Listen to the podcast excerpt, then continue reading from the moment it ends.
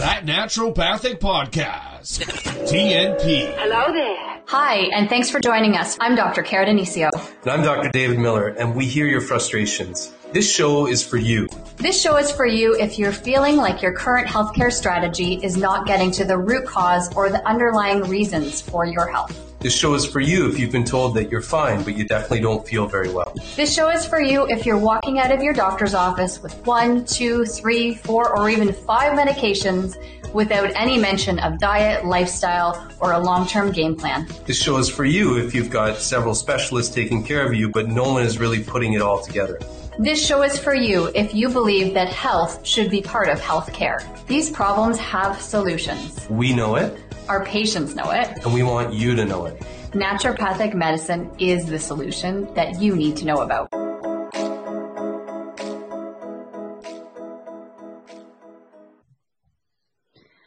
All right, welcome back to another episode of that naturopathic podcast. It's Dr. Kara, It's Dr. Dave. and it's just us. Yeah, it's just us. You're going to interview me, kind of. I thing. am, Yeah. and we're going to call these little short, quick hits TNP bites. Yeah. Um, and the goal here is uh, for Dave and I just to come on and really get kind of down and dirty on some like really quick hits um, of things that you might want to think about or do at home. Um, and these are kind of our our quick hits in clinical practice. so down and dirty, not nitty gritty. Yeah. Okay. yeah, this is not like this is not taking into account any, you know, anything about a case, any specifics.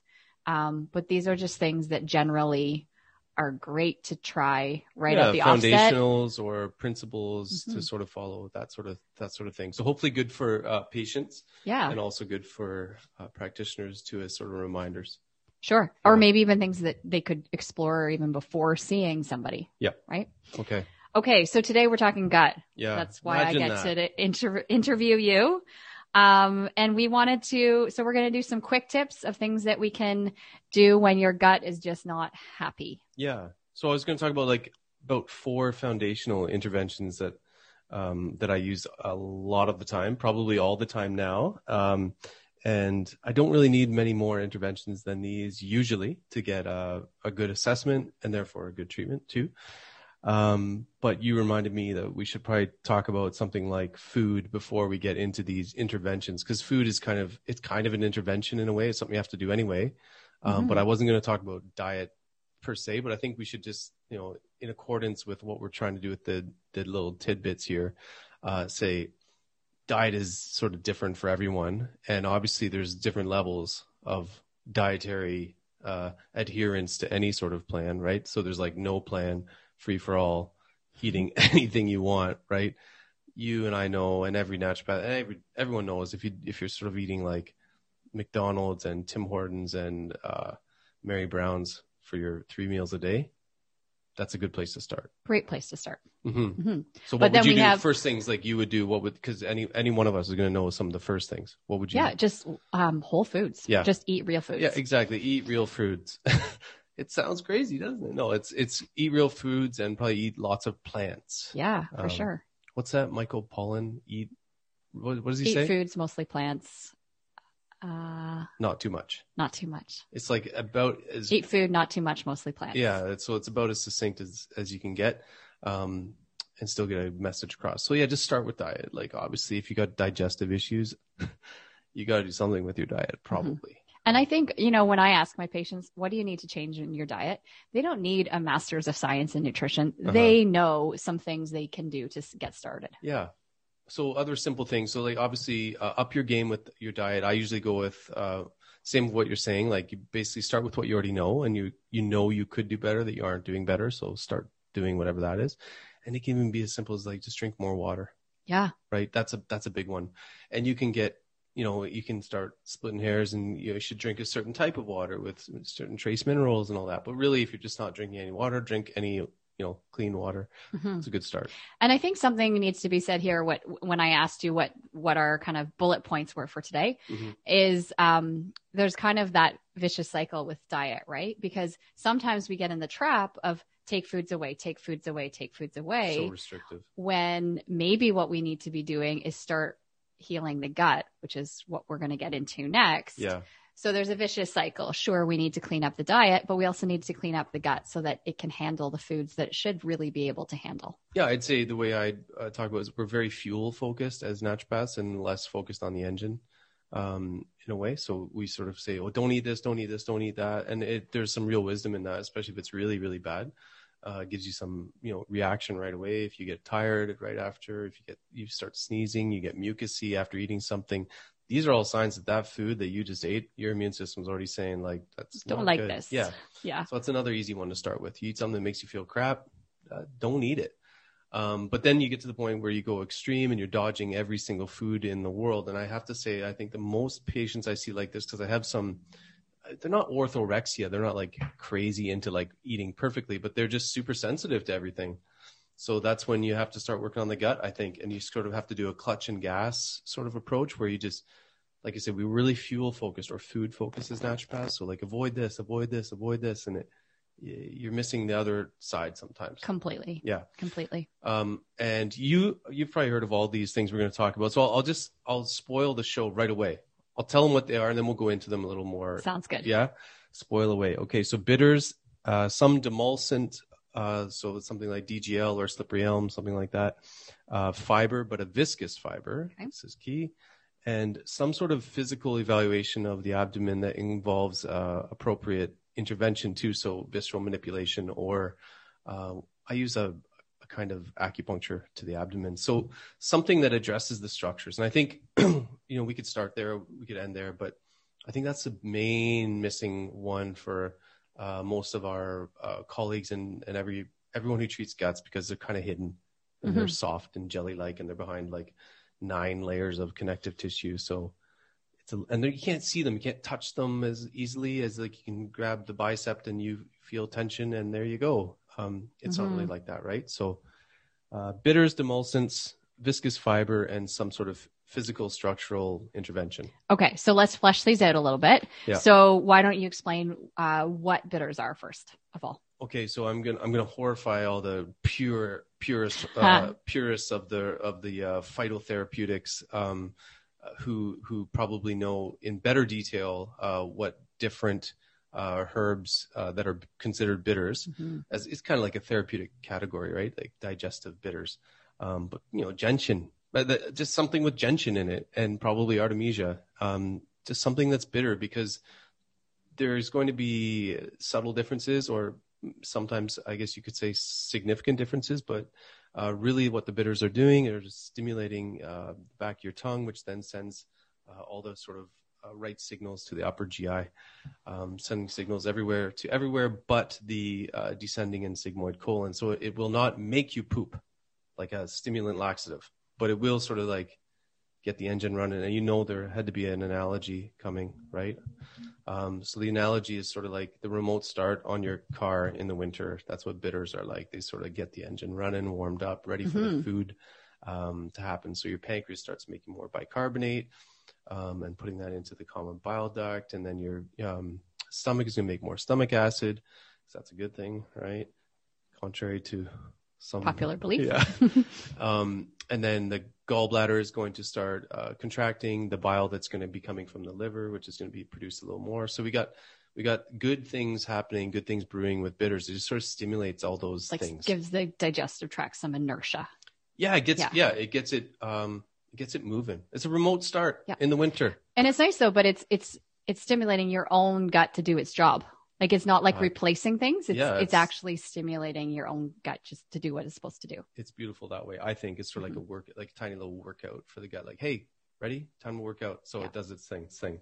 I've been around for like our, our grandparents would have had like a digestif before Yeah. a meal or an aperitif. Which one is it? Yeah, I, I don't know, but I, I think it's the same. I think maybe digestive use after aperitif is sort of before, but I don't know. And I'm Yeah, record- I'm- I'm, recording I- this and I could be wrong, and that's the risk you. I can't remember which one it is, the digestif or aperitif, which goes before, but they used to have that. That were these uh, traditional Well, bitters Kara, in alcohol. I, I call this grandma medicine. yeah, This grandma is- knows. Granny this is grandma medicine. So I, I I imagine like East European grandma, like ninety year old East European grandma, take your bitters before. You know, like Mm-hmm. that's that's sort of what I imagine when I think of bitters. So, um, that's that's the story of bitters. They do a lot more, but like for the purposes of what we're trying to do here, they're pretty much a foundational Mhm. of uh, of uh, any sort of GI focused uh, approach where you're trying to fix the GI for GI reasons or other reasons. Because there's there's other stuff bitters do. They can be kind of unnerving. They can be calming because of their uh, possible influence on vagus nerve. So there's more, but we'll we'll sort of unless you have any questions. Well, I was just going to leave our listeners with uh, ideas on how to do that. So um, you can buy bitters as a tincture, like a Yeah. herbal tincture, Yeah. correct? and that's key because they have to taste them. Right. So I've had lots of people, oh, can I take a pill? Well, no, you can't because you have to taste it. It has That's to- how it works. And they Mhm. taste, guess what? They taste bitter because they're called bitters. So they Mhm. taste, you know, some people would say they taste nasty. Uh, I like them because they're kind of like, um, I don't know, they got like a, a bit of a zip that they, they give you too, sort of like a alertness that can come Yeah. from taking them. And you can do it food based a little bit, like arugula or dandelion in a salad before yeah, your you could main meal. Yeah. and that's how that's how a lot of those work. So Mhm. they're good too. But I just like the, um, you know, food based approaches are great as we know, you know. But when you can do it. when you yeah. can do it, the, the thing is when you want to do something like fairly frequently and reliably all the time, then Mm-hmm. it's probably just easier to get some bitters. Um, again, always under the direction of your practitioner, not to be used if you're pregnant, not to be used if you have like active ulcers or um, active irritation of the mucosa of the of the stomach. Um, so those are things that you should just talk with your practitioner about. But generally, um, generally well tolerated, I would say, except by people complaining about the taste. Sure. Come on, get over it. Yeah. Good. Okay. Any good medicine is not going to taste great. Yeah, like Buckley's made millions just because it tastes crappy, right? Good So, advertising. yeah, Um, okay. So let's move on to number two. Number two on your list is number two. That's funny. You can't say number two and not have a joke Well, about that. Okay, these we'll go move on hand to in number hand. two. Number two and demulcents, They don't do. They do. And demulcents are sort of uh, unlike bitters. Uh, I call demulcents are like uh, okay. Well, the Latin origin of demulcent means to caress, and which is which is really cool because the word origin gives you a lot of uh, insight into what they do. They sort of um, caress the tissues of the of the uh, stomach and the esophagus and and beyond, all the way to the end of the gastrointestinal tract. So they're just like soothing. Mhm. You know when, uh, you know, say you had that ulcer, like we're saying, don't take bitters if you have active ulcer. You could take demulcent because a demulcent is actually just going to coat that area and make it feel cozy. It's like that is like grandma medicine too, Yeah. but it's like grandma instead of like you know wrapping you on the wrist for doing something bad. She's she's like giving you uh you know some chicken noodle soup and you just sit in front of the fire and she's gonna rub your feet. You know, demulcents have that sort of nice, sort of like I want some. supportive. Yeah, I know they're Yeah. awesome. They're like uh, very supportive. So demulcent is going to. Do they create like a, like a mucus layer through Yeah, the? exactly. Yeah. Okay. they have like a, a mucilaginous. All of them Mhm. have a mucilaginous character. Uh, most people know uh, Aveeno, like that uh, that cream, which is um, made from oatmeal, right? Mhm. So oatmeal's got that mucilaginous characteristic to it, so it coats and soothes. Um, but the one I use most commonly is uh, DGL, so deglycyrrhizinated licorice because it won't make your blood pressure go up, and it's in tablet form. It's easy to use, but there's all there's And other slippery options. elm too is So slippery favorite. elm, that's what my partner uses. She loves slippery elm. Uh, it's more like powder. You sort of make into a slurry. It's like a cream of wheat, so it's less uh, practical. You know, because DGL you can like have it in your purse or whatever. I don't know many people eating uh, slurries of herbs out of their purse. So it's it's I love slippery elm, and there used to be more concerns about uh, the uh, it was a scarce sort of herb, but it seems to be uh, it's, it's good. It's not endangered anymore, so you can use slippery elm. So they're What? well, they're a, they're a little like like I as I say, like you you should have like vaginal moisture, so moisturize your vagina. You Uh-huh. should, uh, or I I said in one of my posts, your vagina should speak moistly. It's the same with the gut, right? You are giving things to help soothe and moisturize kind of the lining of the gut. You had to go there already. Well, it's Yeah, but there it's are so many It's true. parallels between No, it's true gut though. and women's health, but it it really is. You know, any dry tissue is not going to be happy. Yeah, so I, I think uh, these have a special affinity for the hollow tubes, hmm right? So hollow tubes, including like urethra, including vagina. Yeah. Including, so remember, uh, we were in this office and uh, I said, Kara, I have got someone with like interstitial cystitis, cystitis or something like that, and I was like, "Do you have any materials like prepared on it?" You're like, "Yes," and I, you gave me a handout of all. It was like from the Interstitial Cystitis Foundation, whatever, some sort of Sure. association. hmm And I looked at it and I was like, Kara, these are 100% just gastric irritants.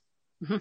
They were 100. So uh, good little you know quick hit there is that anything that helps the uh, the stomach is probably I think going to help uh, other hollow organs, including uh, the the bladder. From, Actually, since that, I've been Mm-hmm. using DGL and Slippery Elm with really good results for interstitial cystitis and Mhm. vulvodynia. Cool. Mhm. See, um, that's the beauty of demulcents. So safe. No upper limit on them. Usually, like there's you can just take them and take them.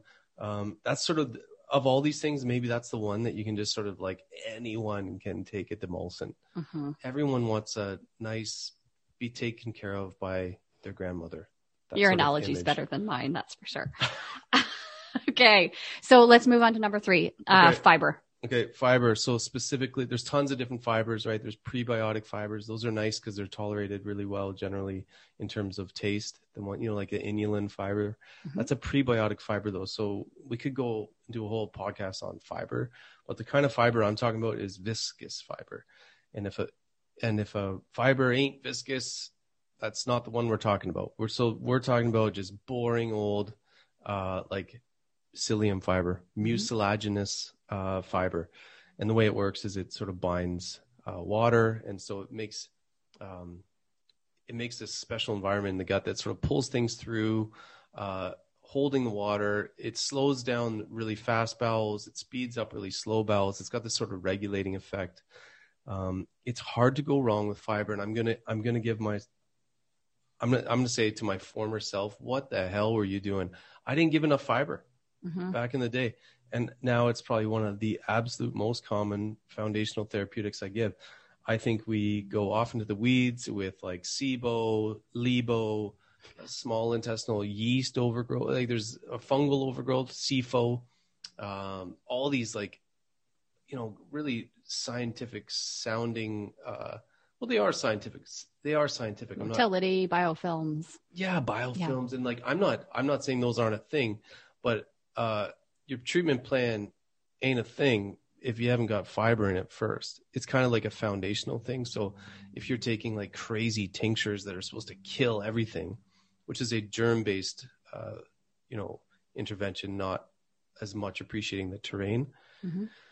which is old school naturopathic but i mean i think with the unnameable virus talking about the terrain is is getting more and more uh, important again. So you know the fiber changes the terrain of the stool the terrain of the gut and therefore different uh, bugs are happier there. The happier bugs are generally the ones that like viscous fibers around. Um, i can't say enough about just starting with a fiber like metamucil. Mhm. can you believe i'm saying that I can. I can now, but we probably would have left at ourselves four years ago. I actually laughed about patients taking Metamucil at times. Like, what? That's it? That's all you're doing? Mhm. I actually laughed. So I'm, I'm like, you know, when you learn something, you just realize, oh my god, I was, I was so sorry to anyone who I laughed at about Metamucil.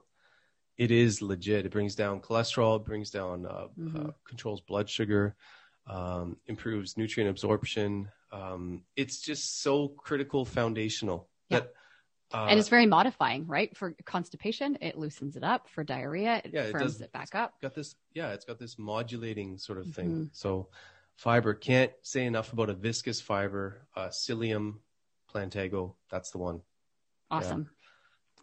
Okay, last one. yeah Physical medicine. yeah some sort of physical evaluation of the abdomen um, i do a very very thorough evaluation of the abdomen which tells me so much that you just don't know if you don't touch someone. So um, i'm a big proponent of a hands-on evaluation of the abdomen um, which can then inform uh, where to focus on.